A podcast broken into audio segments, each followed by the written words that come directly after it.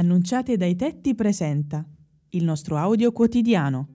Buongiorno amici e amiche, buon lunedì 2 maggio 2022. Oggi memoria di Sant'Atanasio.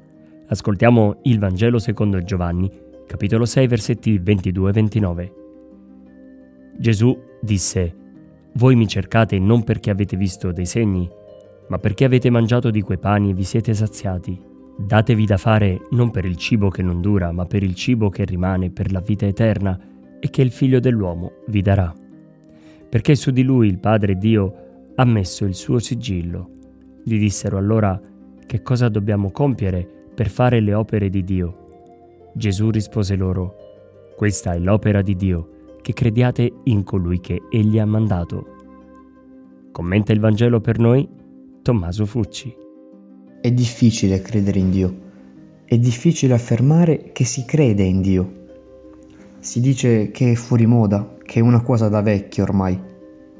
La fede, invece, è un tesoro prezioso. Infatti cosa sarebbe la vita senza l'amore? Se amiamo Dio, crediamo in Lui e se non crediamo, non possiamo amare, perché Lui è la fonte dell'amore.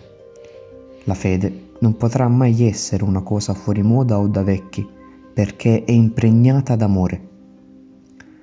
Noi siamo disposti a credere in Dio e quindi ad amare colui che Egli ha mandato.